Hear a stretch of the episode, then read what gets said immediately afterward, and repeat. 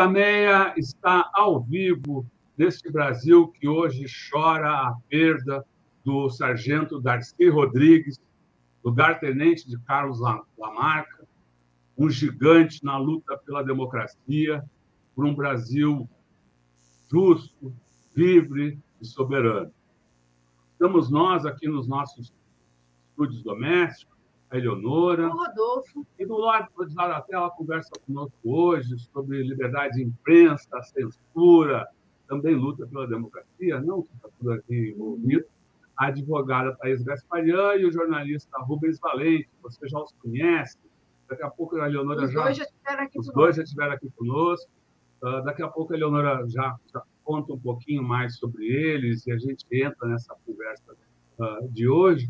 Mas, nesse momento, eu queria convidar o Rubens, a Thaís e todos vocês que uh, uh, estão já entrando aqui para essa nossa entrevista de hoje, para que a gente uh, monte uma grande corrente de solidariedade. Mandemos um grande abraço aos uh, familiares, parentes, amigos, colegas de trabalho, conhecidos das vítimas da Covid no Brasil.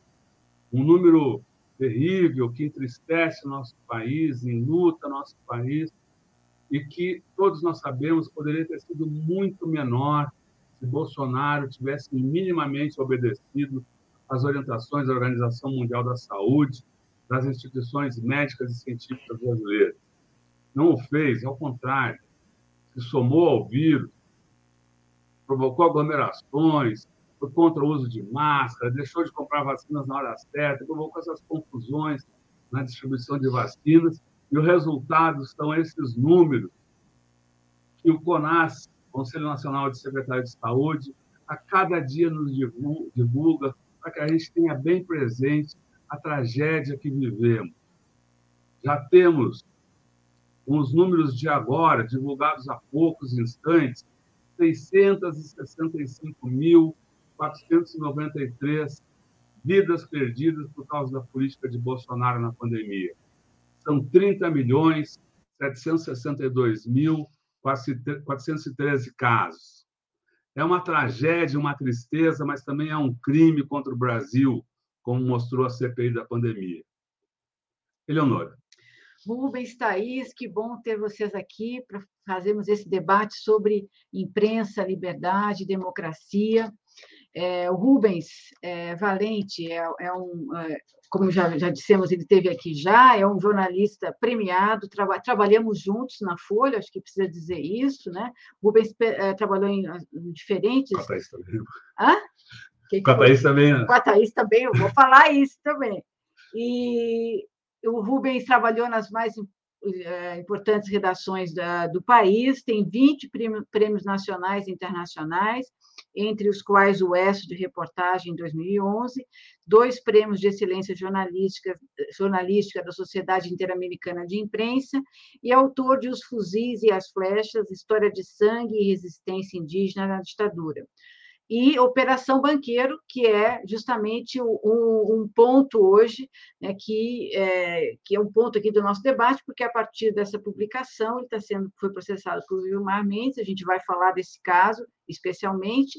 E a Thaís é, é uma, uma militante, advogada militante da democracia, da defesa dos direitos da liberdade de imprensa, há décadas trabalha exatamente nisso, e a gente ouviu a Thaís há pouco tempo, quando ela criou o Torna-Voz, associação que se propõe a garantir a defesa jurídica especializada àqueles que sofrem processos em razão é, do exercício da manifestação do pensamento e da expressão. Vamos começar, a gente combinou aqui de começar com o Rubens expondo, né, o que que foi, o que que está sendo esse, essa, essa, esse processo com o Gilmar Mendes, que o Rubens É, perdeu, teve que pagar uma, uma expressiva, é, como é que se chama isso? Uma multa, uma, enfim, teve que pagar um valor muito alto em razão... Indenização. De... Indenização, indenização. Essa, palavra, essa indenização. Isso, inclusive, mobilizou a categoria dos jornalistas, que fizemos uma, fizeram uma vaquinha e para pagar esse, essa indenização, que foi, está sendo considerada por muitos assim, é, é, fora dos, dos padrões. E eu queria, então, passar a palavra do, do, para o Rubens para que ele contasse é, essa história, o que que, o que que, é, qual é o alvo aí, qual é o ponto que pegou. Vamos lá, Rubens. Boa noite, Eleonora, boa noite, Rodolfo, doutora Thaís. É um prazer, uma honra poder aqui conversar com vocês da Tutameia sobre o meu caso. E, embora não seja uma história muito simples para mim, mas eu sei que tem é, conotações maiores que transcendem o meu caso, que tem a ver com a liberdade de expressão, o direito à informação. E, no, a, a meu sentir, essas, esses valores foram atingidos com a, a minha condenação.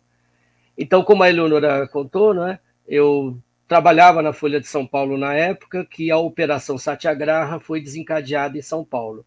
Inclusive, na época, a Eleonora, ela me corrige se eu estiver enganado, era a diretora de redação, né, da Folha de São Paulo. E aqui eu dou um depoimento da retidão da Eleonora, da seriedade, da honestidade com que ela levava o jornal, e da qual eu tenho grandes e ótimas lembranças. Embora eu não trabalhasse diretamente com Eleonora, eu sei da sua seriedade, né? Que nos dava realmente, no conjunto da redação, uma segurança, uma, uma... Nós sabíamos que estávamos em boas mãos, né? Porque a Eleonora sempre foi muito correta e, e séria na condução. Quero deixar esse depoimento aqui. Então, eu era repórter em dois mil e oito, na Folha de São Paulo em São Paulo, e fui... É, escalado pelo, pela minha chefia para fazer a cobertura da, daquele caso.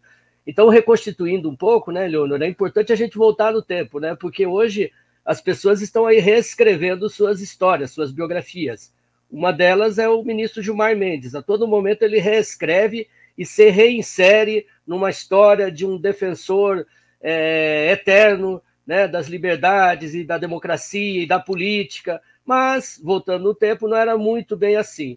É, o Gilmar Mendes, em dois mil e oito, presidente do Supremo, ele tem um papel fundamental na Operação Satiagraha. Ele solta o banqueiro Daniel Dantas duas vezes, num prazo de setenta e duas horas, e aí ele começa a dizer que tinha sido alvo de um grampo telefônico dentro do Supremo, que ele era alvo.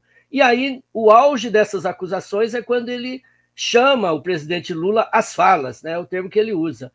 Vou chamar Lula às falas, porque ele dizia que o Supremo, ele, era um alvo do, do próprio executivo, do próprio governo. Era uma afirmação que, com o tempo, não se confirmou, né? E é isso que eu conto no livro. Eu persigo essa informação que o ministro é, dá aos quatro ventos naquela época. Então, o ministro se insere nessa história policial, né? Então, em dois mil e quatorze, eu escrevo, lanço o livro, que eu apurei de dois mil e oito a dois mil e treze, dois mil e doze, mais ou menos. Lançamos... Mostrar a capa dele aqui. Ah, obrigada. Esse livro, antes de lançar, acho que é importante eu dizer que durante um ano eu tentei falar com o ministro Gilmar Mendes, pela sua assessoria, por e-mail, telefone no gabinete... Certamente o Supremo tem esses registros que nós anexamos no processo. E cheguei, Leonor, a pegar um avião, eu morava em São Paulo, e vim para Brasília por conta própria. O livro foi todo pago por mim, pela minha poupança. Eu me instalei no hotel e comuniquei à assessoria dele. Atenção, estou aqui em Brasília, ficarei sete dias aqui, a hora que o ministro quiser, horário, tempo, lugar, eu vou até aí. Quiser falar por telefone, ok, falamos. Quiser pessoalmente... Não. Nunca, nunca fui recebido, até hoje eu não sei o motivo, né? Não sei. Durante um ano ele não me recebeu. Eu não sei o motivo porque é um ministro extremamente falante, né? Ele aparece em todos os meios de comunicação de, desde sempre, de, desde aquela época. Mas comigo não, não quis debater o livro. Muito bem, lançamos o livro e ele abre o processo imediatamente, né? É, então eu lamento que em vez de debater comigo cara a cara, frente a frente, os pontos que ele disse que seriam... É, difamatórios para ele, né? Ele esperou, ele aguardou o lançamento para mover a ação.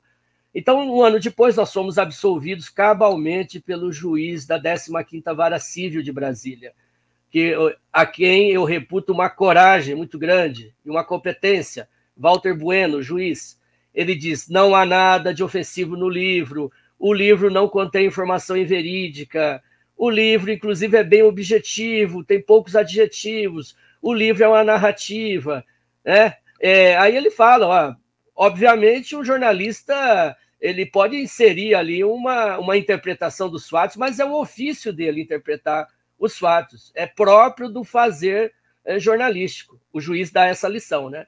Então, o juiz desmonta oito pontos que o Gilmar Mendes levantou, me absolve, absolve a editora e condena o ministro a pagar cinco mil reais de custas processuais. O ministro recorre ao Tribunal de Justiça do D F com as mesmas alegações, exatamente as mesmas. E aí ele reverte. Ele reverte, depois sobe ao S T J, não conseguimos reverter, e vamos até o S T F agora há um ano, e infelizmente o nosso recurso extraordinário com agravo, até eu falei com vários advogados que militam aqui no Supremo, né? Eu perguntei quanto é que demora um recurso extraordinário com agravo para ser julgado no seu mérito, né? Não é, não é a recusa é, imediata, pronta por um problema técnico. Ele foi julgado no mérito. Eles dizem que de seis meses a um ano um recurso. Então, Eleonora, quando a gente estava se organizando para é, tentar uma audiência com os ministros, entregar os memoriais, né? O meu advogado mora em São Paulo, eu tinha que pagar a passagem aérea, hotel. Quando a gente estava se, se organizando, o ministro Alexandre de Moraes relatou, colocou na turma virtual e votou o processo. Nós nem conseguimos nos organizar. Isso durou duas a três semanas, né? No meio da pandemia, há um ano. Então, foi isso que aconteceu. É, o Supremo, agora, para minha perplexidade, né, soltou uma nota para a Folha de São Paulo, é, dizendo que não fez qualquer análise sobre o conteúdo do livro. Eu fico perplexo, eu fico indignado, entendeu? É, para mim, um, um processo kafkiano. Como é que eu recorro à mais alta corte do país dizendo que sou vítima de uma injustiça porque o meu livro foi mal interpretado no Tribunal de Justiça do D F e o Supremo disse que não, não analisou meu, meu livro? Ora, então ele não analisou meu recurso. Então, são fatos que nós vamos continuar denunciando, porque nós fomos até a Comissão Interamericana de Direitos Humanos da O E A em dezembro passado, apoiado por Abrage, Media Defense, que é baseada em Londres, e Robert Kennedy Human Rights, que é uma organização baseada em Washington. Então, está lá a nossa demanda. Desculpe se eu fui muito longo, é porque são oito anos eu tentei aqui resumir. Muito obrigado, viu? Tentei aqui. Thaís, qual é a sua avaliação, o seu entendimento sobre esse processo? Ele correu de acordo com o que diz a lei? Qual é a sua avaliação desse caso, amplamente falando? É, bom, obrigada, né, Rodolfo, Eleonora, por estar aqui, Rubens, que eu conheço também de outros carnavais, né, Rubens? É, acho que eu já fui sua advogada até em algum processo, quando você estava lá na Folha. Então, obrigada pelo convite, estar aqui com vocês de novo, é sempre muita alegria aqui falar com, com vocês. É, o, o primeira, a primeira questão que eu devo falar é que há, uma, há uma, um inconformismo completamente justificado, eu penso, é, do Rubens é, nesse caso. Ele, ele acabou de expor, né, o inconformismo dele. E, por um outro lado, há uma questão que é o processo civil. E o processo civil, é, como todo processo civil aí, de origem é, romana, ele é muito complexo e extremamente cheio de detalhes. Então, quando o Rubens, por exemplo, menciona para mim, é, que, menciona aqui para todos nós, que o processo, que o, o Supremo soltou uma nota dizendo que não leu o livro, que não analisaram o livro, eu entendo o que o Supremo está falando. É, por mais que eu possa discordar, Rubens, é, eu entendo porque o, o Supremo e o S T J têm ali, ali umas é, súmulas é, que não admitem é, o... análise de recursos quando é, o que está em jogo é revirar, é trazer à tona de novo os, é, os argumentos dos fatos, né? Então, eu entendo que o, o Supremo quis dizer, e, independente de eu concordar ou não, mas eu entendo ali, é, na ordem legal, eu entendo, no meio dessa burocracia, desse esse, esse aspecto procedimental, É, do Supremo Tribunal Federal, e também, que também é do, do Superior Tribunal de Justiça, da impossibilidade que eles têm de revolver, é como se chama, os fatos, de voltar a falar dos fatos. Esse, essa, essa, esse entendimento, e também não querendo ser aqui muito burocrática para explicar para vocês, mas esse entendimento decorre de que é, o Supremo Tribunal Federal é a última instância, né? Então, para você conseguir, é, é, o, o Supremo não, não é a terceira ou a quarta instância de todos os processos que entram no judiciário. Então, a, a última instância, na verdade, deveria ser sempre os tribunais de justiça. E depois, é, eventualmente, se há uma questão constitucional, como deve ter sido no caso do Rubens, como certamente foi, porque...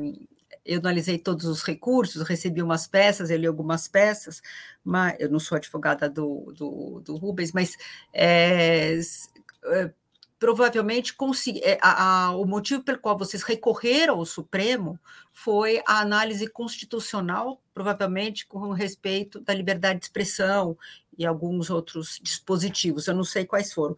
De qualquer forma, seja por uma... É, por uma questão é, formal, né? Ou por uma que... outra questão, que eu, que eu não sei qual possa ser, mas o recurso não foi analisado no seu mérito, no sentido de é, analisar o que estava por trás das suas razões, né? É...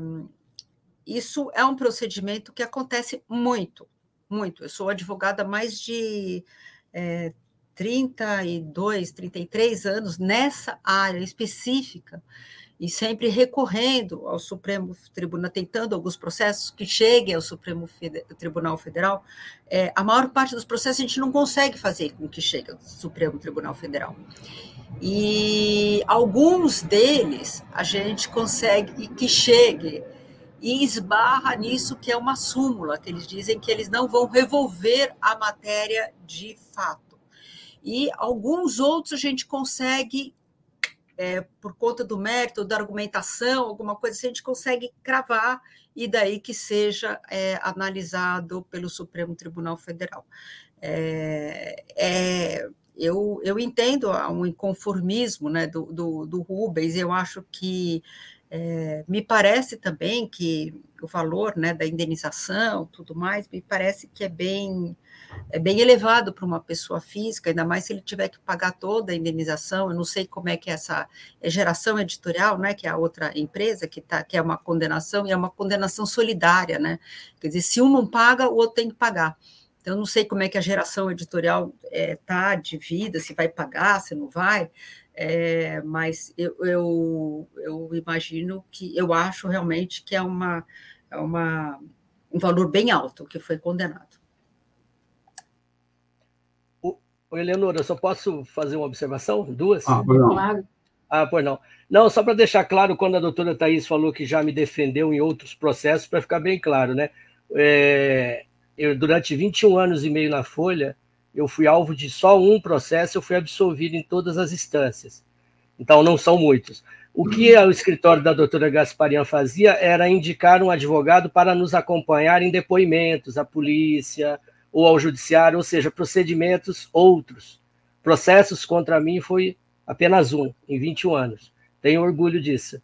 Sobre o, o processo do Supremo, eu não teria como debater aqui, teria que trazer meu advogado, né, para debater com a doutora Thaís Vesparian. O que eu posso dizer é que, quando o Supremo avalia que é, é necessário que o meu livro traga a íntegra da petição do ministro Gilmar Mendes, e isso foi votado na turma, o Supremo sim entrou no mérito da, ao em, impedir a, que a nova edição do livro circule tal qual estava. Ou seja, ele interferiu no conteúdo do livro. Então, é uma situação surreal. Ele interfere no livro, mas ele não analisa o livro. Então, para mim, é incompreensível. Se essa é a prática, eu lamento. Lamento por todas as pessoas que chegam ao Supremo buscando uma análise mais justa dos seus casos, e não uma mera corte de burocratas que simplesmente carimbam decisões que vieram de outras instâncias. Porque senão nós temos aí, então, um problema grave. Por que então eu recorri? se, se ele não vai interpretar o mérito do que eu estou dizendo, o conteúdo do que eu estou dizendo. E a doutora Thaís é, também há de lembrar que há, sim, há várias decisões em que o Supremo entra no mérito das decisões de primeira instância, segunda instância, por exemplo, soltando pe- pessoas presas indevidamente, o Supremo solta. Vimos agora inúmeros casos da Lava Jato que eles discutiram as provas da primeira instância, da segunda instância. O Supremo tem, sim, essa capacidade de, de averiguar. Se ele não está fazendo isso, eu só posso lamentar, que eu também estou vivendo isso, né? Você tem razão, é, você tem razão. Pode falar? Desculpa. Claro, sim, claro. Sim, sim, sim, você tem razão, Rubens. É, me desculpa se eu falei que era diversos processos, eu posso ter me enganado e pode ter sido um, e eu nem sei se fui eu que te é, defendi enquanto pessoa física. E, de fato, o meu escritório presta serviços e, muitas vezes, os, os repórteres são é, indicados como prepostos e daí vão os advogados é, do jornal vão lá é, funcionar. Mas é, eu só quis dizer que eu me lembrava de você, de outras, de outras situações, então não quis falar que você já tinha sido processado diversas vezes, etcétera. É, eu entendo o que você está falando também com relação... Ao, a essa parte do... A questão de a, outros processos, eles analisam o mérito, é verdade, é isso que eu falei. Então, tem, tem a maior parte dos processos nem chegam até o Supremo, alguns conseguem chegar e tem a resposta, que, mais ou menos a que você teve, e tem outros ainda que a gente consegue cravar, como eu falei, e, e que, que o Supremo entre no mérito. É, há circunstâncias ou de, decisões diversas. Eu não estou dizendo que o senhor não deveria ser analisado. Eu não sei, eu não sou seu advogado, eu não sei. Provavelmente sim. Os advogados acham que sim, é, e eu entendo a razão, porque é uma, é, é uma indenização, enfim, é uma, é uma, uma situação é, que diz respeito ao seu livre, poderia, talvez, é, no mínimo, decidir se o valor, qual seria o valor, né? No mínimo, decidir qual era o valor, baixar o valor que você já tinha sido condenado antes e não manter uma condenação mais alta, etcétera. Então, eu, eu entendo o que você está falando. É, pra, poderia é, o Supremo... analisar para dar uma outra interpretação dos dispositivos que foram aplicados em relação ao seu caso em concreto. Então, eu entendo que existem palavras técnicas para isso, eu entendo o que você está falando, é, mas é, é isso. Quer dizer, essa, essa explicação técnica, é, eu sei que não interessa muito, mas é assim que funciona. Interessa sim, claro. Uh, Thaís, uh, deixa eu botar aqui. A, a, a Folha publicou há alguns dias exatamente um, um editorial comentando essa decisão, criticando, comentando de forma crítica uh, essa decisão do Supremo, uh, falando uh, da, da quantia de, de, uh, pedida. Uh, determinada como indenização, falando que, que ela fere os princípios da modicidade, se é isso, se eu estou lembrado certo da, da palavra, o que, que significa? E, e se eu estou me lembrando direito também, nesse editorial fala de que há impactos de, de uma decisão como essa para uh, liberdade de expressão. Uh, queria que você comentasse esses, esses, esses dois pontos. A decisão, o fato de a decisão ferir ou não esse princípio da, da modicidade, ou seja, de, de ter um, um... Melhor você explicar, mas ter um, um, um, um valor uh, adequado aí, e, e se isso fere ou não, ataca a liberdade de expressão. É, o, o, a, a principal decisão do Supremo Tribunal Federal relativa à liberdade de expressão é uma ação que se chama A D P F, Ação de Descumprimento de Preceito Fundamental, o número dela é cento e trinta. É, essa é a principal decisão é, do Supremo Tribunal Federal relativo à liberdade de expressão. Talvez aqui é, estabeleceu no Supremo Tribunal Federal um marco que veio vigorando mais ou menos ali desde dois mil e nove, dois mil e dez, quando foi prolatada essa decisão, não estou lembrando exatamente a data, mas é, mais ou menos dessa data para cá, né? Então, nesse Islacel, vinte e um, vinte e dois, é, quantos anos? De dois mil e dez, vinte, onze, doze anos, é, essa, essa decisão ela foi quase que soberana. Em muitas outras decisões e muitos outros casos, a gente só consegue levar para o Supremo Tribunal Federal quando argui em cima dessa É, decisão dessa A D P F cento e trinta. Nessa decisão da A D P F cento e trinta, da qual Gilmar Mendes participou, apanhou menos, ou discordou, teve um voto divergente, foi o Marco Aurélio Mello, é, se não me falha a memória, é, essa decisão daí, da qual então Gilmar Mendes acompanhou, essa decisão estabelece diversos preceitos. Um deles é que o valor da indenização, quando são é, valores altos, esse valor também importa é, na imposição de, uma, de um ônus é, exacerbado para o jornalista ou para o veículo de comunicação. E um ônus exacerbado para o jornalista ou veículo de comunicação serve para constrangir, para inibir, serve para... É, impor censura, muitas vezes, ou a autocensura, né? Porque os jornalistas é, que sabem, por exemplo, que ficam sabendo dessa, dessa condenação, todos eles, pelo visto, ficam sabendo da condenação do Rubens, é, eles são capazes de pensar duas vezes antes de, não sei, de escreverem qualquer crítica a, a qualquer ministro, ou a qualquer magistrado, ou a qualquer funcionário público, né? Então, há essa...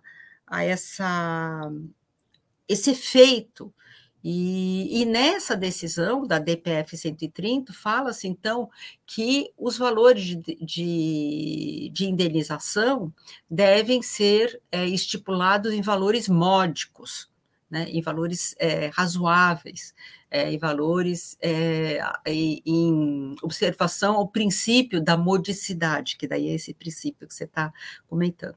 Então, é, é uma decisão judicial, É, muitíssimo importante, muitíssimo favorável à liberdade de expressão, da qual Gilmar Mendes participou com voto concordante é, com o do relator, que era o Aires Brito, e é, eu acredito que seja isso que o editorial da Folha é, se referiu. É, com relação a isso, quer dizer, os valores, eles não podem ser valores muito altos. Uma vez, algum tempo atrás, posso continuar falando? Tem algum já muito tempo atrás, eu, eu escrevi um, um artigo, publiquei na Folha mesmo, sobre os valores de indenização que o, S, que o Superior Tribunal de Justiça é, estipula. E, na verdade, o Superior Tribunal de Justiça, na época, ele chamou para si a, a, a decisão de valor de indenização por danos morais, que é isso ao que o Rubens foi condenado. Ele foi condenado é, ao pagamento de uma indenização por danos morais que teria, né, o Rubens, é isso, a, a decisão, teria causado ao Gilmar Mendes com o livro. E o Superior Tribunal de Justiça, então, chamou para si a, o estabelecimento de critérios sobre esses valores, e eu fiz um artigo na Folha, já está desatualizado o artigo, mas mostrando que os valores de indenização são completamente díspares, eles não têm um padrão.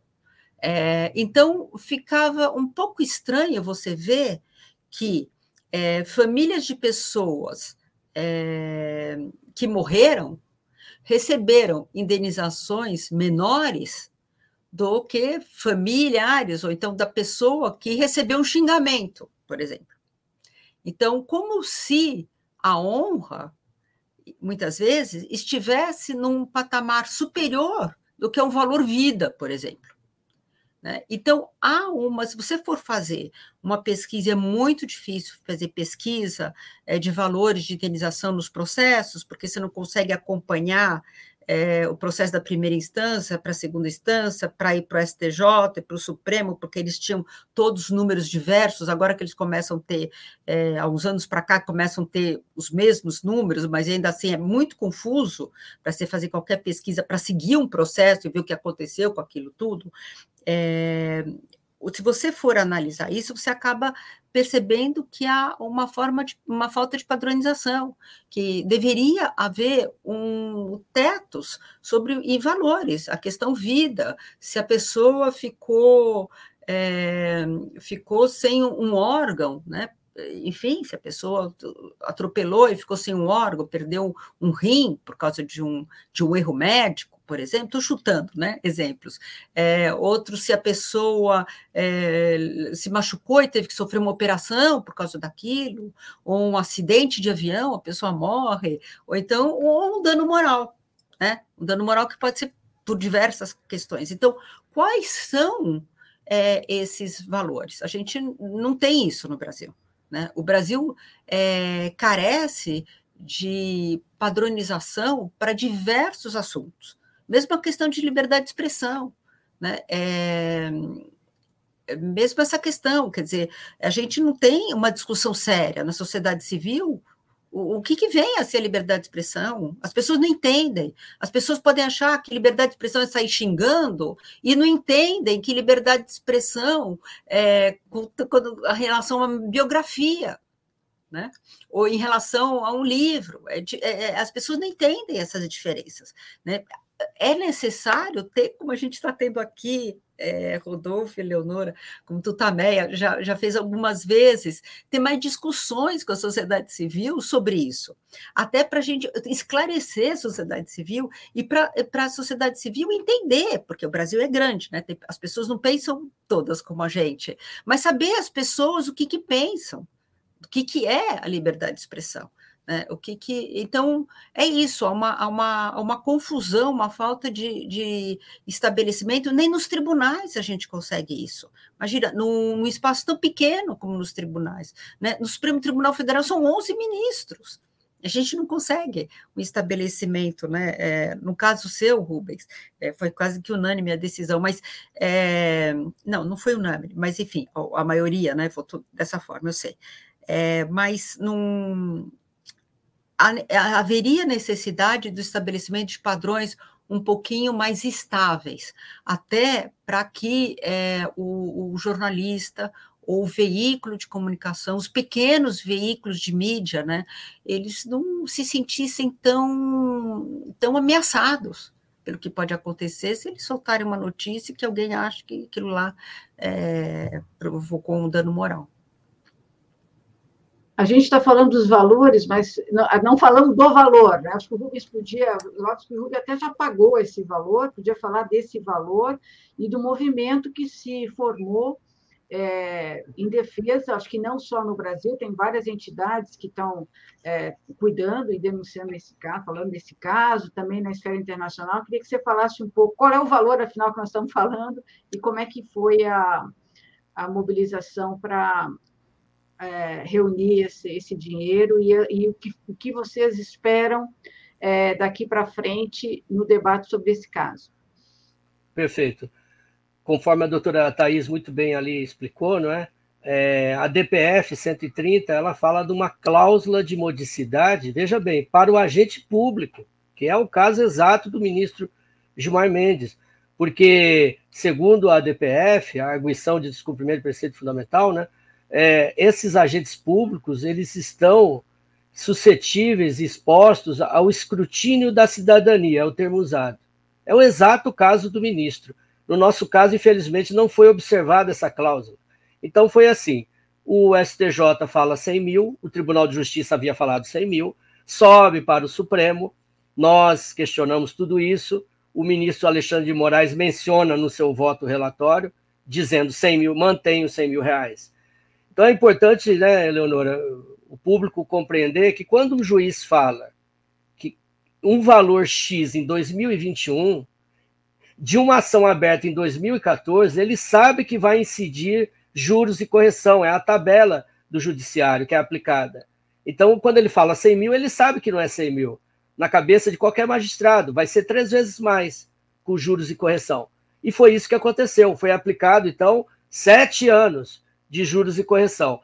Então, no começo de dois mil e vinte e dois, o ministro Gilmar Mendes vai até a vara, décima quinta Vara Cível do D F, onde eu havia ganho em primeira instância, ele volta na chamada execução da, da dívida ou da sentença, onde ele fala, apresenta um valor, duzentos e oitenta e cinco mil reais.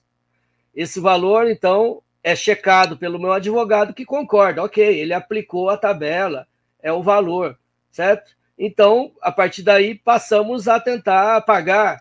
Como nós éramos dois réus, em nenhum momento ao longo do processo foi dito que so- éramos solidários, em nenhum momento, isso aparece depois agora. Então, eu pago metade, cento e quarenta e três mil. Eu pago, com, inclusive, com recursos que eu havia recebido da Folha de São Paulo, do meu fundo de garantia lá, que eu trabalhei X anos, e recebi, e tinha esse recurso e paguei. Tentamos parcelar, não foi aceita, não foi aceito o parcelamento, pela defesa do Gilmar, e pagamos e tal. Então, meu, meu advogado peticionou, olha, eu peço a exclusão do meu cliente, porque ele já quitou a sua parte. Nesse momento, o Gilmar Mendes atravessa uma petição e diz, não, não, ele vai pagar agora da editora também, como devedor solidário. E aí nós entramos em contato com a editora, não, a editora, não, não fomos intimados até agora, não fomos intima, intimados. Ok, então, isso evoluiu, chegamos em março, né? O juiz... É, acolhe o pedido do Gilmar Mendes, desacolhe o nosso pedido e aí aplica uma multa, não sobre o valor restante, porque eu havia pago metade, certo? Não, em vez de aplicar, aplicar a multa sobre cento e quarenta e três mil restantes, ele aplicou sobre o todo, duzentos e oitenta e cinco, como se eu não tivesse... Ok, mais uma coisa do nosso processo, elevando para trezentos e dez mil, foi assim que chegou a trezentos e dez mil. Então, nesse momento, nós não tínhamos outra opção. Um, amigos me procuraram no dia sete e falaram, vamos, é, há pessoas nos procurando e querem colaborar. Como é que nós fazemos? Vamos fazer uma vaquinha. Falei, mas como, né? É, apoio não se recusa, né, nessa situação. É claro que eu gostaria de se ajudar de algum jeito, dizer não, né? E aí eles falam, crie, crie um Pix, provisório, uma chave aleatória. Eu não sabia como era isso, criei. E isso foi espalhado pelos amigos, vários outros. Bom, foi uma cadeia, então nós conseguimos arrecadar é, até o momento em torno de duzentos e oitenta e seis mil reais, cerca de noventa e três por cento do valor. Para mim é um, quase um milagre, porque eu não esperava, né? É, fico agradecido. Mais de duas mil e quatrocentas pessoas colaboraram, é, desde cinco reais, que muito me emociona, é, doações de cinco reais a doações mais generosas, né? É, E há, há também aí é, um, um momento importante que nós juntamos, então, cento e setenta e seis mil reais, pagamos o boleto judicial e pedimos a extinção do processo. Nesse momento, nossa, a minha conta é bloqueada, é, valores na minha conta são bloqueados, valores na conta da editora são bloqueados. Então, nós recorremos, esse bloqueio durou uns seis dias, o, o magistrado alegou que o, o Banco Central tinha tido um problema no sistema, por isso que não foi desbloqueado antes. Mas ele admitiu que nós pagamos. Então, foi, foi isso assim. E o valor de trezentos e dez já tinha virado trezentos e dezenove, na verdade.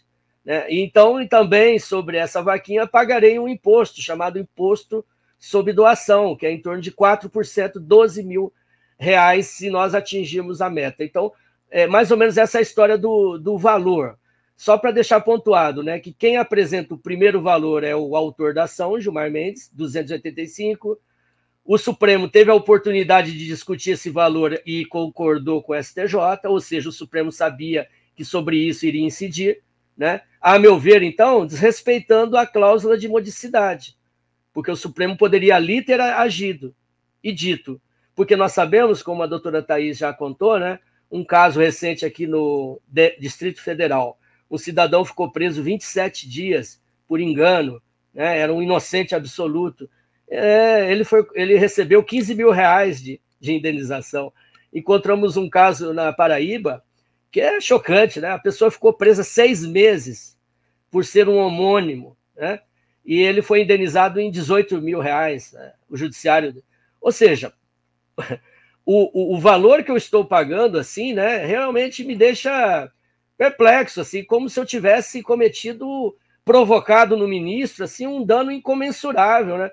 É mais do que prender alguém. O, o meu livro não provocou a perda do mandato do ministro, o salário dele não foi reduzido, ele não foi preso, condenado, nada, nada. Se você perguntar às pessoas na rua, vocês sabem daquele livro que ofendeu o ministro do Supremo? Ninguém vai lembrar.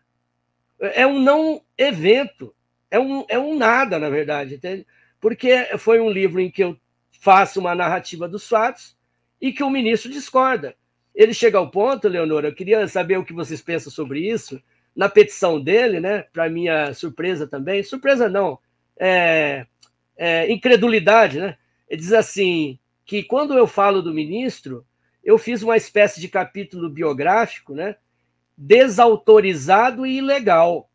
Nossa, bom, desautorizado ele é, né? Mas nós temos decisão do Supremo Tribunal Federal, onde trabalha o ministro, dizendo que eu não preciso ter autorização do biografado. Mas o meu livro não era uma biografia, tudo bem. Agora, ilegal? Opa! Então, será que seria legal se eu conseguisse, né, uma, uma, uma assinatura do ministro? Você está autorizado a escrever um, um capítulo biográfico. É uma coisa incabível numa sociedade democrática. É indevida, é uma interpretação do que eu fiz totalmente indevida. Numa sociedade livre e democrática, Eleonora, isso é muito simples de resolver. O ministro não gostou do meu livro, ele escreva o dele. Eu e a Satiagraha, onde ele vai contar que o meu livro é uma porcaria, ele vai dizer, não leiam esse livro, está tudo errado, o livro certo é o meu, eu que sei o que aconteceu. E ele vai contar o livro dele. Certamente ele é um grande escritor reconhecido, alguma editora vai se apresentar para publicar esse livro, né? Ele vai vender milhares de cópias, muito mais do que eu vendi. Então está resolvido, é assim que se resolve num sistema democrático, né? Mas não, o Supremo está mandando eu editar o meu livro. O Supremo quer interferir numa obra que eu considero uma violência intelectual, a é, violência da qual eu me recuso a participar. Por isso o livro foi banido do território nacional quando esgotaram ah, ah, os exemplares. Será banido por ordem da Suprema Corte. Nem Minha Luta, de Adolf Hitler, nem as piores obras negacionistas da história sofreram uma decisão do gênero, que eles têm que encartar petições e decisões judiciais não sei de onde. É isso que nós nos insurgimos contra isso, porque nós sabemos que criou um precedente sério que atinge todas as editoras de livros, atinge os jornalistas, provoca a pior censura possível, que é a, a autocensura, é a pior. Os jornalistas nem vão mais investigar os ministros, não vão falar do patrimônio dos ministros, das suas conexões pessoais, dos seus gostos, das suas afinidades, dos seus contatos com as bancas de advocacia, não vão falar nada, porque está aí o recado. O recado foi o seguinte, existe um teto na liberdade de expressão no Brasil. Esse teto é falar de um ministro. Se você fala de um ministro criticamente em um livro, o seu livro será editado. É isso que o Supremo decidiu. Desculpa se eu fico um pouco empolgado assim, mas é a circunstância. Legal. Uh, enquanto, enquanto o, o... Deixa eu botar assim aqui. Enquanto o, o Rubens falava, eu estava acompanhando um pouco as reações da Thaís. Logo no início, botou a mão na cabeça. Eu queria, então, perguntar à Thaís por que essas reações. Quer dizer, como, como é que, como, é, uh, como você estava uh, sentindo a, a, a ouvir essas informações do, uh, do, do, do Rubens e, e também comentar essa, essa, essas, essas últimas frases dele, no sentido de que isso cria um precedente perigoso para a liberdade de expressão no país. Parece também que, enfim, uh, essas questões. E tem mais uma questão ainda nesse terreno aí da, da justiça, que é o, o fato de, enfim, o, o, o Supremo está tá, julgando, julgar um membro do Supremo.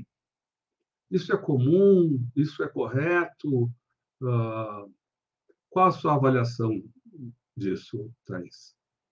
É, eu acho que é, todo o inconformismo do Rubens, ele tem todo tem toda a razão, é, é horrível, é, é dramático, é, é uma decisão muito ruim é, para o país, é, é um precedente muito ruim. É, mais uma vez, eu, eu chamo atenção para isso, que, porque, Rubens, é, é um problema seu, mas é um problema de muitos outros jornalistas, né? É, muitos outros jornalistas, você está vendo, agora tem o, o Paulinho, né? É, Paulinho, o Paulinho foi condenado à prisão por um crime contra a honra, um jornalista e preso, Né? Quanto tempo que você não ouvia falar isso? Né? Não é todo dia que acontece, mas ainda acontece isso, por um crime contra a honra. E sabe o que mais? No Código Penal, nos crimes contra a honra, é, cometer, um, ofender uma, uh, um funcionário público ou presidente da República, a pena é aumentada em trinta por cento. Isso está lá no nosso código, no Código Penal atual, de mil novecentos e quarenta, mas continua. Fizeram mudanças, tem outra mudança que está aí, que está para sair no Código Penal, essa pena aumentada, os tribunais, o Congresso está aumentando. É, é, a pena, tem pena de prisão por ofensa à honra, e, além disso, essa pena de prisão, que já é trinta por cento maior, pode ser trinta por cento maior se o ofendido for é, um funcionário público ou presidente da República. E agora o Congresso, pelo que eu soube, né, não estou tão atualizada aí, é, do que possa ter acontecido hoje ou ontem, mas, enfim, do que eu, a última informação que eu tive é que o Congresso estava aumentando essa pena. Então, é, é, é, é extremamente grave. A questão da autoridade aqui no Brasil, né? Autoridade, todo mundo se acha autoridade, né? E, e, e os magistrados, é, é, é, muitas vezes, se acham mais ainda autoridades, né? É, a Lei de Segurança Nacional também previa isso, né? A que foi é, revogada ali o, o ano passado, também é, previa isso, que é, com ofensas contra o presidente da República ou contra autoridades, eu não me lembro mais qual era o texto da lei, mas era, também a pena aumentava, era mais grave. Então, é, isso é uma situação no Brasil, é, é lamentável, mas é, é assim. É, a gente precisa lutar mesmo para que isso mude. É, a liberdade de expressão, no caso, a indenização, desculpa, a indenização, é, os valores de indenização e essas indeniza, indenizações em geral servem como uma, um, um constrangimento, uma, uma espada em cima da cabeça é, de jornalistas, de, não só de jornalistas, de comunicadores, é, de artistas, é, serve como... Atrapalha, atrapalha muito. É, nos Estados Unidos, em mil novecentos e sessenta e quatro, sessenta e quatro, olha só, é, em mil novecentos e sessenta e quatro, mais de cinquenta anos, é, nos Estados Unidos, o, um, um julgado estabeleceu é, que é, quem entrasse, é, com os funcionários públicos que entrassem é, contra... É, os veículos alegando é, questões de honra ou ofensas ou erros, até, inclusive erros, não iriam ganhar esses processos. Eu estou traduzindo, é claro que não é assim, se eu for falar do juridiquês vai ficar muito cansativo, mas é uma, uma decisão que é, é New York Times versus Sullivan. E o Sullivan era um comissário da, de polícia que se sentiu ofendido por um anúncio, não era nem matéria, que o New York Times é, publicou, que conclamava as pessoas no movimento do, do, do Martin Luther King. E é, nessa decisão ficou estabelecido isso, que é, funcionários públicos, é, eles sofrem, devem sofrer esse escrutínio que o Rubens falou. O Rubens tem razão com isso. Os funcionários públicos, eles são obrigados a dar satisfação. É, eles não têm... Um, um, uma esfera maior de proteção. Ao contrário, mas eles têm uma esfera menor de proteção. Né? É, diversos assuntos podem se falar, devem ser falados sobre os funcionários públicos. Então, eu acho que é, foi, foi completamente a mais, exagerado esse valor é, de indenização. Eu não lembro se tinha outra pergunta. Não. Tinha outra pergunta? Não, eu acho que tudo bem. Mas... Não, eu acho que vocês dois to- colocaram um ponto, né, que eu acho que é vital nessa história, que é, é, essa, é essa, essa decisão acaba provocando, né, inibições, como a Thaís falou, falou da espada, o Rubens falou, né, quem é que agora vai falar alguma coisa sobre o ministro? Quer dizer, há uma... pelo fato de ser um ministro da Suprema Corte, quer dizer, todo o significado de, desse dessa sentença e dessa, dessa execução, é, a gente entrevistou, sobre isso a gente entrevistou aqui há poucos dias o presidente da Associação Brasileira de Imprensa, e ele nos disse, falando sobre o caso do Rubens, que é, é, o assédio judicial que, que muitos veem, veem enredados hoje, esse assédio judicial é uma nova forma de censura. Vocês concordam com essa... com essa avaliação? É possível colocar essa questão nesses termos? É um assédio judicial que a gente verifica em casos como esse no Brasil, e isso é uma nova forma de censura? É, ao longo do, desses oito anos, né, Eleonora, eu sempre que eu via essa expressão em todo lugar, né?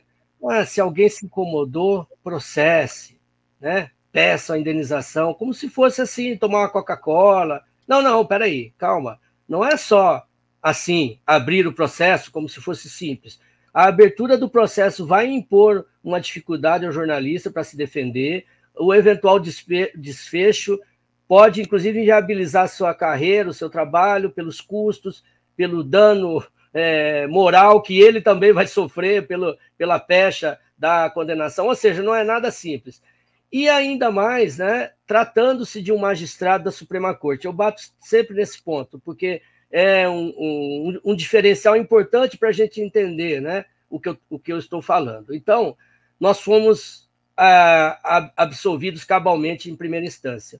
O Tribunal de Justiça é, falou tudo o contrário, né, e nos condenou. Então, era mais ou menos assim. Eu, o juiz, a editora, dizendo que eu havia escrito A, eu escrevi A, e o tribunal e o Gilmar Mendes, uma turma do tribunal e o Gilmar Mendes, dizendo que eu escrevi B.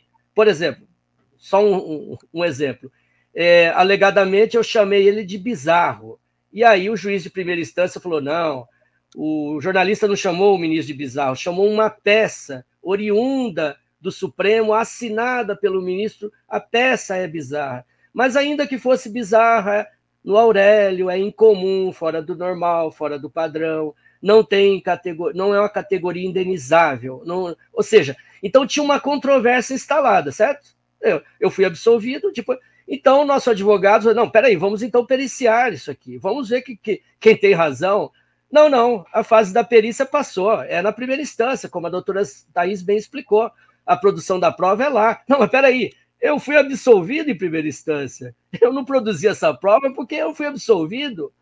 Então, é, com isso, esse sistema que pode parecer normal, né, comum, é, ma- é um massacre, porque você não consegue desdizer aquilo que estão dizendo é, de algo que você escreveu. Então, na minha ingênua é, esperança, eu acreditava que o judiciário, o glorioso judiciário brasileiro, quando encontrasse tal divergência, né, ele falasse, peraí, vamos então periciar o livro. Meu livro jamais foi periciado. Jamais um professor de português leu meu livro e deu uma opinião. Nenhum professor de jornalismo, história, direito, o que seja. Eu nunca fui ouvido em depoimento. É, eu falei isso na Comissão Interamericana de Direitos Humanos da O E A, as pessoas ficaram surpresas. Como? Mas não, é a primeira vez que eu estou falando a uma autoridade é fora do meu Brasil, porque lá ninguém me ouviu. Eles ficaram assim, surpresos. Né? Ah, é? Você nunca depôs? Não. Quer dizer, é, é, um, é um massacre, é um processo kafkiano. Você diz que escreveu A, fulano diz que você escreveu B, e você é condenado. E aí a gente descobre, por meio da nota do Supremo, que é anormal, que é normal, eles não interpretaram o conteúdo. Então, na verdade, eu fui condenado no Tribunal de Justiça por uma leitura que acolheu a leitura do ministro Gilmar Mendes. Então, aí só um, quero fazer um parênteses importante. Para todo lugar onde eu estou falando, eu estou dizendo a mesma coisa. Eu acho que o judiciário, quando encontra a seguinte situação, um magistrado, ainda mais da Suprema Corte, um homem extremamente poderoso, um dos maiores da República, um homem que influencia a política dentro do judiciário, Gilmar Mendes, um homem que janta com o presidente da República, conversa com o presidente do Congresso, seja o que for, né? Extremamente poderoso. Quando uma pessoa como ele, um magistrado, fala algo de alguém, e aí eu não estou falando nem jornalista, viu? Pode ser o síndico do prédio dele, o guardador de carros, o, o guarda da esquina, quem seja. Se um magistrado diz algo, opa, eu acho que o judiciário tem que acender o sinal vermelho. Espera aí, não pode apenas pegar a palavra dele e transformar numa condenação. porque daí é como jogar no campo do adversário. É como se a FENAGE, hipoteticamente, né, criasse um processo onde eu acuso um magistrado, mas quem julga a minha acusação são jornalistas. O magistrado vai recorrer aos jornalistas. E o Supremo Tribunal dos Jornalistas nem lê o que o magistrado falou. Foi o que aconteceu comigo. Foi o que aconteceu comigo. Então, em termos de paridade de armas, não, não, algo tem que ser feito. Não dá para ser assim automático. E eu vou continuar dizendo isso, né? Não foi ouvida, por exemplo, não foi tomado o depoimento do juiz que me disse. Ele falou, essa petição, esse documento que eu recebi do ministro é tão bizarro que eu de pendurei na parede. Eu fiz um quadro. O juiz não foi ouvido. Se ele tivesse sido ouvido, ele diria, não, eu considerei bizarro. E quando o jornalista escreve que eu considerei bizarro, ele está certo, eu considerei bizarro. Entende? Eu não consegui nem produzir uma prova para me absolver. Em outro, em outro trecho do livro, de forma incrível, né? É, eu digo que o pai do Gilmar Mendes foi da Arena, e que apoiou a ditadura, e que foi eleito prefeito da cidade do ministro, e com isso seu prestígio político cresceu na região, né? Então, o ministro disse que essa narrativa ofendeu ele, a honra e a imagem dele. Eu estou condenado por isso. Aí nós perguntamos, mas o seu pai não era da Arena? Não era. Ele não foi eleito? Foi. A Arena não apoiava a ditadura? Apoiava. Eu escrevi uma verdade, é como se, se eu narrasse assim, né? Fernandinho Beiramar esquartejou uma pessoa. Então, Fernandinho Beiramar pegou uma motosserra e esquartejou uma pessoa. O Beiramar move uma ação. Pô, você está atingindo minha honra e minha imagem. Não, peraí, mas você não esquartejou? Não, esquartejei, mas do, do jeito que você está contando, isso ofende a minha honra e imagem. Então, é uma situação kafkiana. Você é condenado por contar uma, uma verdade verificável, uma verdade que pode ser reconstituída, ela pode ser real, é, checada, ela pode ser checada.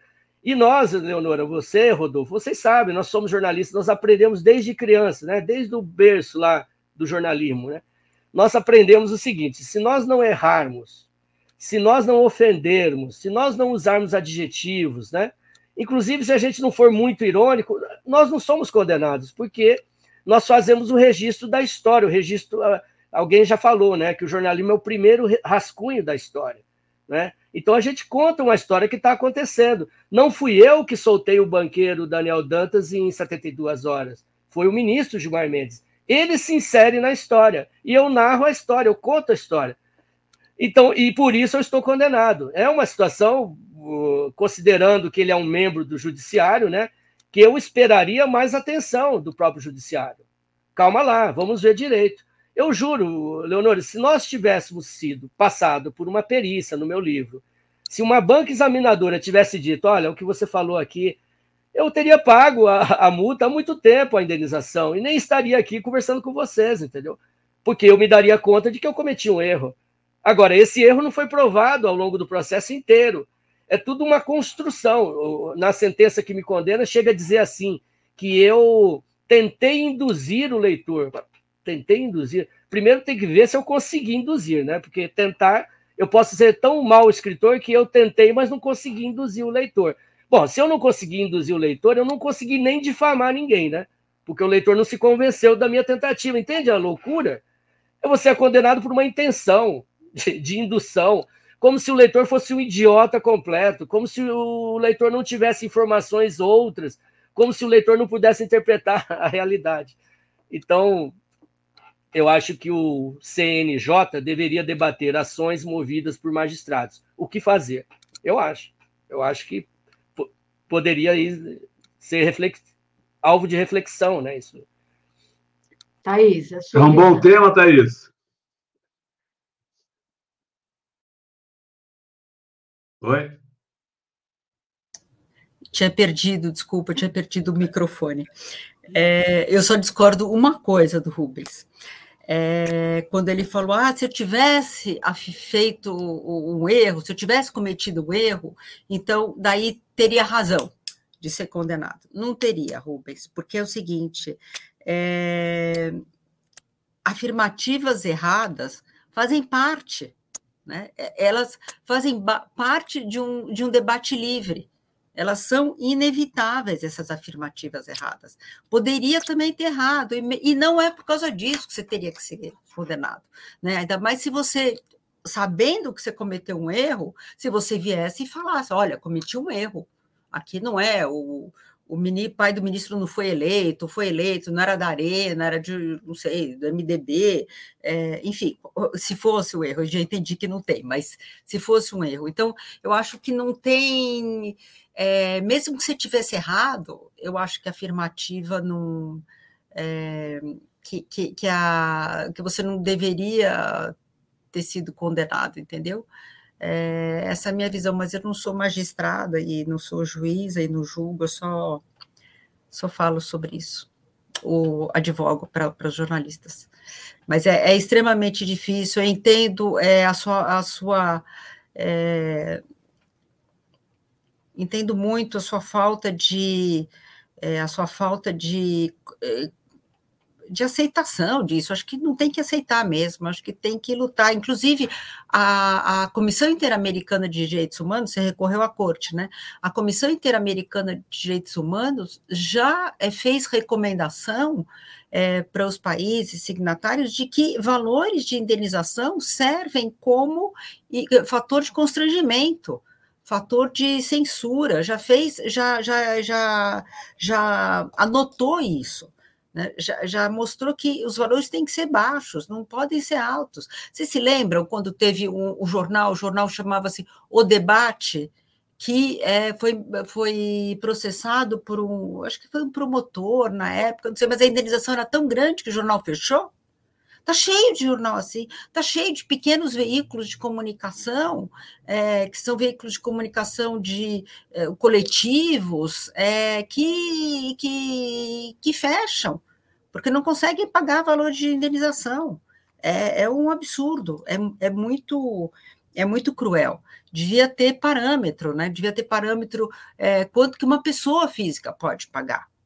É uma pessoa física, um jornalista, você não vive de negócios, né? Você não vive dos negócios aí do Daniel Dantas, você, você é o assalariado, você foi assalariado, quer dizer, não consegue pagar, né? Não é, é um absurdo, vai fazer o quê? Vai vender geladeira para pagar?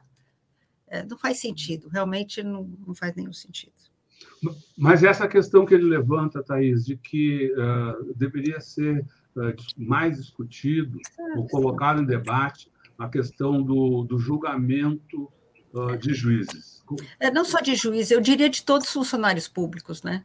É, devia ser como no Estado, mas é assim, é, que eu falei, no, é, na lei, no Código Penal tem isso, tem o crime de desacato. Vocês sabem que o crime de desacato foi levado a julgamento, lá, sei, acho que em dois mil e vinte ou dois mil e vinte e um, no Supremo Tribunal Federal, e foi considerado constitucional, porque há, há diversas recomendações de que é, o desacato não deve ser criminalizado.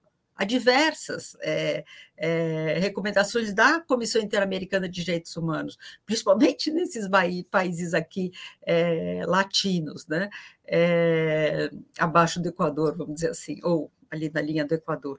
É, no, é o Brasil, né? A autoridade aqui, é, você tem que chamar, de, tem que fazer reverência, né? É, a Lei de Segurança Nacional até o ano passado conviveu com a Constituição Federal por mais de trinta anos. A Constituição Federal jamais aceitou, mas demorou trinta anos para as pessoas acordarem e, e irem contra a Lei de Segurança Nacional. E o seguinte, o que quer, é verdade que o governo Bolsonaro usou a Lei de Segurança Nacional muito mais do que qualquer outra, é, outro governo, mas todos os governos usaram. Né? Dilma usou, Fernando Henrique usou, Lula, o governo Lula usou, não estou falando que eles, o, governo, o Fernando Henrique, o Lula, a Dilma, mas enfim, o governo usou, fez uso da Lei de Segurança Nacional. É um absurdo. É, não há uma compreensão do que, que seja é, autoridade. Eu concordo, concordo que teriam que, teriam que tirar esses crimes contra a honra, com, com pena maior contra funcionário público. Tinha que estar uma... Eles tinham que descer do pedestal, né? Todos eles. Nós, nós peticionamos, doutora Thaís, na comissão, na Comissão Interamericana de Direitos Humanos, C I D H, da O E A, em dezembro. Né? É, a Abrage me representando, a Media Defense... Só lembrar, a Abrage é a Associação Brasileira de Jornalistas, jornalistas Investigativos. Né? Isso. A Abrage, a Media Defense, que é baseada no Reino Unido, e a Robert Kennedy Human Rights, que é baseada em Washington. Então, nós peticionamos na C I D H, que faz esse, como um filtro, né, do que chega, para depois levar ou não levar à Corte Interamericana, corte na qual um dos juízes é o advogado que me processa.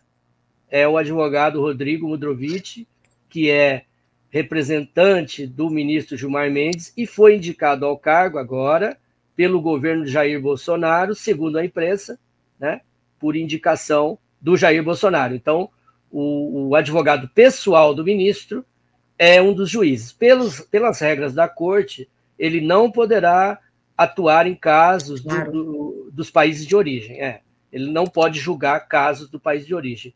E na C I D H, uma das coisas que nós levantamos é a ofensa ao meu dire... a vários direitos, né? É, como a ampla defesa. Então, por exemplo, né, nós, o desembargador que relatou o meu processo, nós entramos com uma exceção de suspeição. Por quê? Nós descobrimos, tava, aliás, descobrimos nada, estava em público, que ele estava listado, esse desembargador, como um dos professores da escola do ministro Gilmar Mendes em Brasília. Estava lá, corpo discente, é, estava o ministro, o desembargador. É, o corpo de professores, estava o desembargador. Essa lista foi tirada do ar. Então, nós entramos com uma exceção de suspeição. É, gostaríamos, né, de ser julgado por um juiz que não trabalhasse na escola do, do autor da ação. Um pedido meio justo, assim, acho eu. E aí, o presidente do Tribunal de Justiça nos respondeu dizendo que não ia tramitar o nosso pedido porque nós perdemos o prazo. Aí o, o meu advogado falou, mas como? O prazo no C P C, o Código de Processo Civil, está aqui, eu estou dentro do prazo. E aí o presidente do tribunal falou, não, não, o prazo que vale aqui é o do regimento interno do tribunal, que é menor. Nós estamos levando isso a C I D H da O E A, levamos. Quer dizer que o Brasil tem vinte e sete prazos de, de exceção de suspeição. Eu queria saber se os advogados sabem disso.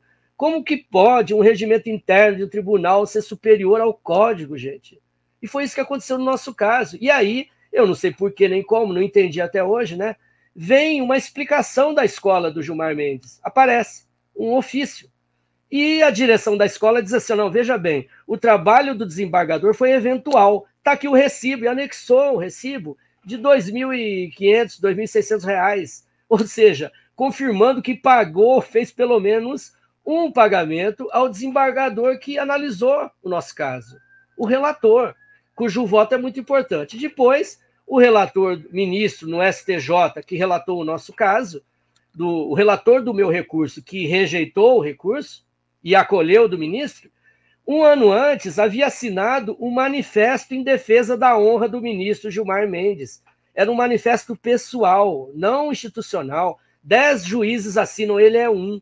Ou seja, depois ele é convidado para um evento da escola do ministro Gilmar Mendes, em Lisboa. Ele participa de uma entrevista com um banner da, da escola do ministro atrás, assim, ele fala. Eu não sei quem pagou a viagem, eu não sei que hotel ele ficou, eu não sei se ele ganhou cachê, não sei, não é informado isso, né? Nós não temos acesso a esses dados, né? O fato é que, veja, o ambiente com o qual eu tenho que, de, que, tem, que eu tenho enfrentar, esse é um ambiente, todos se conhecem. Eu não estou dizendo que é ilegal, eu não estou dizendo nem que é imoral, eu estou dizendo o ambiente que um réu como eu, um jornalista, é levado a enfrentar. Como enfrentar? É, é, não há paridade de armas. É, é, esses magistrados todos se conhecem, se encontram em coquetéis, aniversários, casamentos, se, se comunicam. O ministro pode pegar o telefone e ligar para, para um, um colega. Eu não sei se aconteceu no meu caso, hein? Bem claro, eu estou dizendo hipoteticamente, né? Eu não sei se aconteceu. O que eu posso dizer é que eu tentei falar com o ministro do meu caso e os outros ministros, e foi dito que eu não poderia ser recebido só com o advogado do lado. Ora, para eu trazer o advogado de São Paulo, tinha que pagar hotel, avião e tudo, e tudo, e, de repente, foi julgado. E, de repente... Então, assim, é...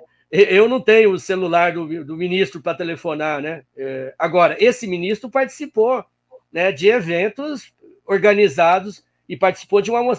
Eu quero dizer assim, é um ambiente realmente que... Eu me digo, eu me declaro prejudicado nesse ambiente. Por quê? Porque o judiciário não tomou as providências. Perícia, oitiva de testemunhas, o meu depoimento, contraditório, nada.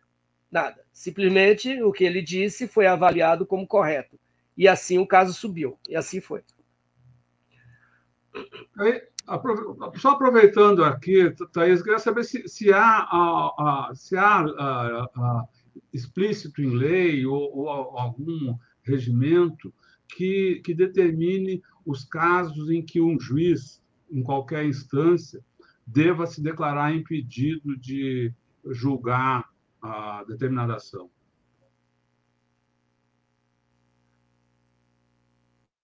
Oi, oi, tá? Sim, sim, sim, sim. É, eu tiro o microfone porque às vezes tem ah, barulho tá aqui onde eu estou e por isso que eu tiro e às vezes é difícil ligar. Desculpa. É, sim, tem, tem os casos de suspeição, são casos de, de amizade com uma das partes, casos de... É muito difícil a gente conseguir que essas exceções de suspeição passem, mas é, existe casos. Eu estou sem aqui o, ca... o código na mão para falar sobre os casos, mas está determinado quais são os casos de suspeição. Legal.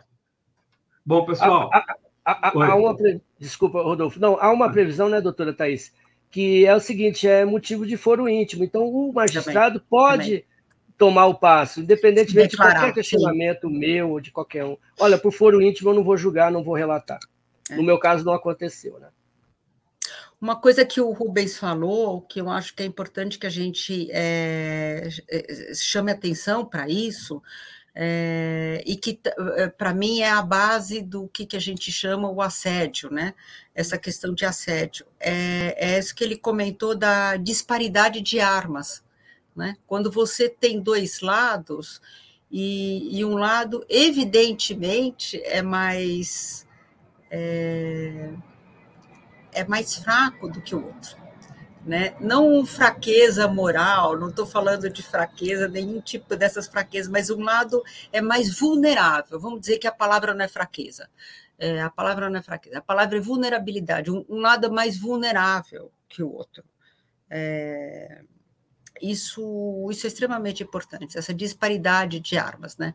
É, vocês se lembram, é, Eleonora e Rodolfo, a gente já conversou sobre os casos de Elvira Lobato, né? É, Rubens, Elvira Lobato deixou de ser jornalista, pelo que ela sofreu. É, você falou aí, o, o Juca Kfouri, é, toda vez que ele mencionava o nome da C B F, a C B F, ou então o, o, o Teixeira, lá, como é que era o nome dele? O... É, como é que era Ricardo, o nome? Ricardo, Ricardo, Ricardo Teixeira. O Ricardo Teixeira ou a C B F processavam o Juca, né? E, e a C B F levava os juízes, e sempre processava no Rio de Janeiro, e a C B F muitas vezes levou juízes, embargadores, não sei o quê, para as Copas do Mundo. Então, é, é um caso é muito difícil. É, isso daí é o que a gente chama de, de vulnerabilidade, né? Você, no caso, é, você está mais vulnerável. Os jornalistas são os comunicadores em geral, né? Porque hoje em dia é difícil a gente dizer o que, que é um jornalista. É, mas os comunicadores em geral, né? Pessoas que têm blog, pessoas que, que trabalham da difusão de informação, é, de fato, são mais, têm uma, uma, uma vulnerabilidade maior. Ontem, participando do, de um programa, Manhattan Connection, né, com o jornalista Lucas Mendes, me disse, declarou no programa, que ele nunca tinha ouvido falar de um ministro da Suprema Corte Americana processar qualquer jornalista na história, ele falou. É, o ministro Gilmar Mendes, além de mim, ele abriu dez ou doze outros processos.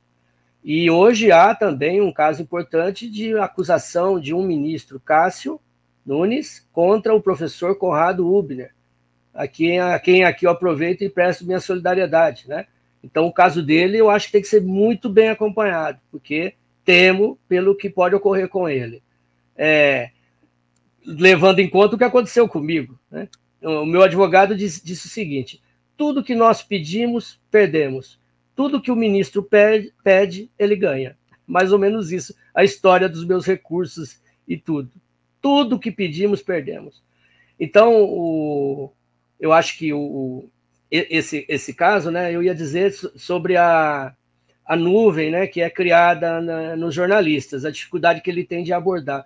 Como a doutora Thaís mencionou o caso da Elvira, eu também penso seriamente em parar de fazer jornalismo. Surgiu uma proposta de outra área. Talvez eu vá, sim. Porque a conclusão que eu chego é que eu não tenho a mínima confiança no sistema judicial brasileiro. Zero. Nenhuma. Não acredito no judiciário brasileiro. Levando em conta o que aconteceu comigo, que eu vi o que aconteceu. Eu não posso acreditar. Ora, se eu não acredito, eu não posso me arriscar a ser processado de novo, tudo de novo. Porque basta querer, que foi o meu caso. E por isso estamos indo à O E A em Washington. A justiça que eu não encontrei no Brasil, eu quero ver se eu encontro na O E A. Talvez não, não encontre também, mas vou tentar. Eu quero que o meu caso seja analisado no mérito, no fundamento, não é nem no valor também só. É no fundamento do que eu escrevi e que eu vou continuar sustentando e falando que eu escrevi está correto. E posso ler numa praça pública com um megafone. Eu não me arrependo do que eu escrevi em nada, em nenhum ponto.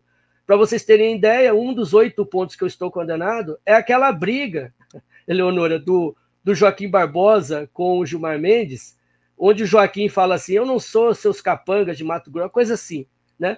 E eu coloco esse, essa narrativa no livro. O Tribunal de Justiça diz que eu atingi a honra do ministro, porque eu relacionei essa discussão ao meio rural. Ora, mas... Mas jagunço, capanga, né? Segundo o dicionário, é jagunço, é pistoleiro, sei lá o que que é. Então, outra coisa, relacionar alguém ao meio rural não é categoria de indenização. O meio rural, por acaso, só tem gente, coisa errada? Claro que não. O meio rural produz alimento, tem coisa muito boa. E para o tribunal, eu teria ofendido a honra do ministro porque eu associei a discussão dos, vista por milhões de brasileiros ao meio rural. Ora, o meio rural é, tem coisas boas. Então, esse tipo de coisa pela qual eu estou condenado, né, que me levou à descrença total no sistema judicial brasileiro, não é nem só porque, pelo que eu vivi, né? Vamos ver aí os inocentes presos, né? Trabalhei na Folha de São Paulo uma série que, da qual muito me orgulho, né?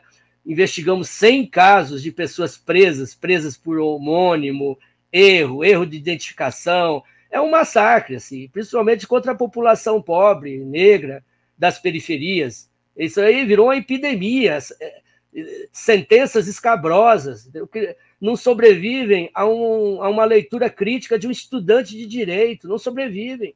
Estão condenados, jogados no calabouço, e aí eles têm que provar que não estavam em determinado lugar.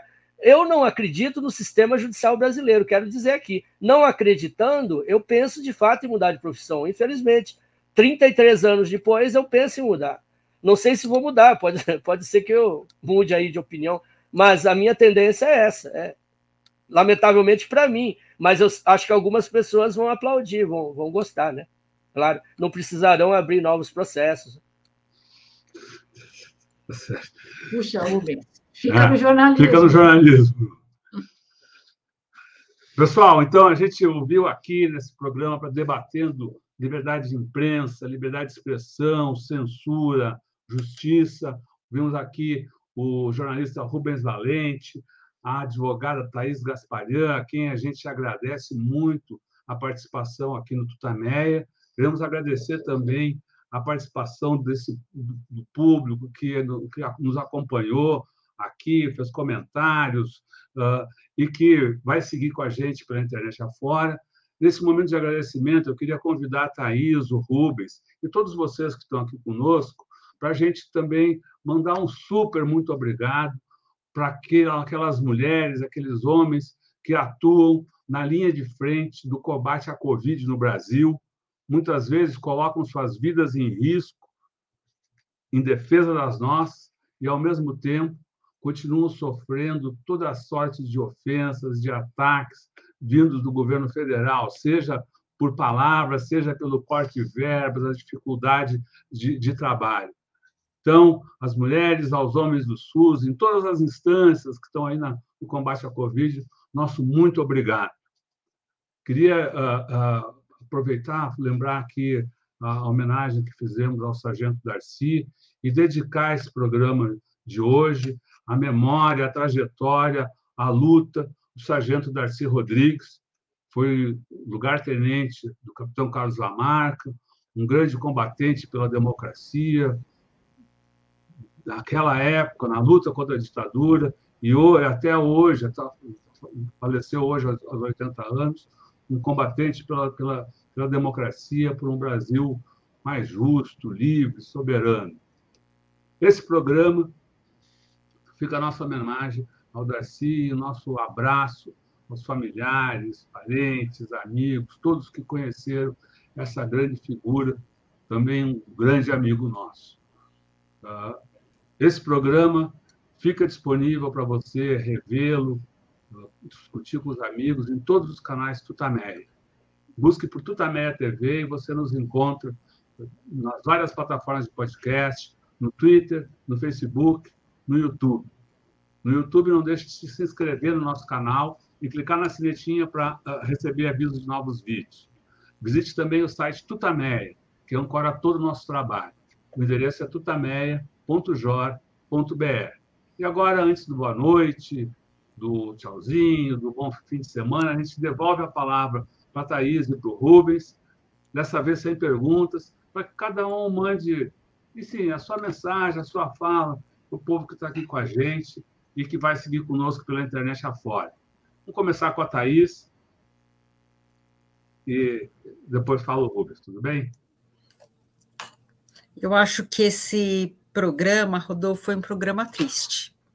É um programa triste, essa última, esse último depoimento aí do, do Rubens. É, é, é lamentável tudo que ele sofreu, que ele vem sofrendo. É, os outros diversos exemplos que a gente tem, é, que ele deu alguns, eu dei alguns outros. Então, eu, eu termino essa sexta-feira com peso, com peso aí no coração, ainda mais ele falando que tem vontade de deixar de ser jornalista, né? É, é realmente o pior que poderia acontecer para a gente é que os jornalistas deixem de acreditar nessa profissão. Então, é isso. Minhas últimas palavras também não são muito mais encorajadoras. Espero que a gente tente, que a gente consiga, né? É, eu tenho, eu tenho tentado melhorar essa área há muitos anos, há mais de trinta anos eu trabalho nessa área, e eu tento melhorar nessa área. Em algumas épocas eu acreditei que estava melhor, realmente. É, mas é difícil, eu concordo. Obrigada pelo convite, mais uma vez. Obrigada, Rubens. Eu queria é, é, parabenizar a doutora Thaís pela fala, aprendi muito, né, com a sua manifestação, cumprimentá-la pela sua carreira, a gente sempre acompanhou o seu trabalho, né? Muito importante para centenas de jornalistas que passaram pela Folha e outros veículos, né? Sempre ali o escritório ajudando a gente, orientando, esclarecendo, pre- prevenindo, né? E eu grade- eu queria agradecer ao Rodolfo e à Eleonora pela oportunidade, eu queria só fechar com essa fala, sabe, Rodolfo e Eleonora? É, o, o Supremo tem hoje um papel muito importante, está desempenhando um papel de contenção dos avanços golpistas de Jair Bolsonaro. Isso é um fato. Tem sido um biombo, né? uma, uma resistência, uma trincheira da, da defesa da democracia. Porém, o que eu quero dizer e tenho dito é que isso não pode fechar os nossos olhos para eventuais abusos e exageros que, e o trabalho crítico da imprensa. O, o fato de ter uma boa causa não elimina a crítica, que vai continuar acontecendo e deve acontecer. É, inclusive, porque de boa intenção, né, o inferno está cheio. Basta ver o que houve na Lava Jato, que também tinha uma boa intenção, combater a corrupção era positivo, acho que teve uma certa unanimidade por muito tempo, né, muita gente apoiando. O próprio Gilmar Mendes várias vezes declarou apoio à Lava Jato, várias vezes falou que a Lava Jato interrompeu um projeto criminoso do P T, o ministro Gilmar Mendes impediu a posse do presidente Lula. Pela primeira vez na história, o Supremo impediu a posse de um ministro nomeado pela presidente da República, num nítido ativismo judicial que ele tanto reclama agora, é, a pedido, as pessoas que esqueceram, do P S D B, gente. Quem pediu para impedir a posse do Lula foi o P S D B, que tinha nomeado, cujo governo, Fernando Henrique, tinha nomeado Gilmar Mendes a, ao Supremo. Então, encerrando, né, o Supremo tem um papel importante hoje, eu reconheço, isso, porém, não autoriza e não vai me calar no, na, na crítica, né? É porque o pior problema é o Supremo, alegando que defende a democracia, matar a democracia. Aí não. Aí, ao fazer isso, ele está estimulando os críticos do próprio Supremo. Ele está dando elementos para a crítica contundente. Então, ele tem que agir com a razão e não com o fígado. Ele tem que agir com a técnica, eu acho, para que ele não abra espaço, inclusive, para fragilizar a própria democracia. Então, o problema é jogar o, o, a água do banho, jogar o bebê junto, né? Então, esse é o problema. E é aqui que eu, eu estou dizendo isso. Nós não podemos fechar os olhos aos abusos e exageros da Suprema Corte, que eu acho que aconteceu no meu caso, né? Eu acho, humildemente, e vou continuar dizendo como réu que, que perdeu o recurso. Mas, mas, dito isso, quero reconhecer, né, o papel importante, positivo, em linhas gerais positivo, né, no geral positivo, que o Supremo exerce hoje, de conter a sanha golpista e, e principalmente num ano-chave como esse dramático, né, que a democracia vai viver agora nessa campanha. O pior momento da democracia desde o fim da ditadura. E o Supremo tem mostrado seu apreço aos ideais democráticos nesse sentido. E nós temos que parabenizar e vamos continuar. Uma coisa não elimina a outra, só isso, né? Obrigado de novo pela, pelo espaço aí. Legal. Muito obrigada, muito obrigada, Thaís, muito obrigada, Rubens. Um bom debate aí que a gente teve. Obrigado. Boa noite, então, pessoal. Tchau, boa noite pessoal. A todos. Tchau. Tchau. Tchau. Tá bom, boa noite.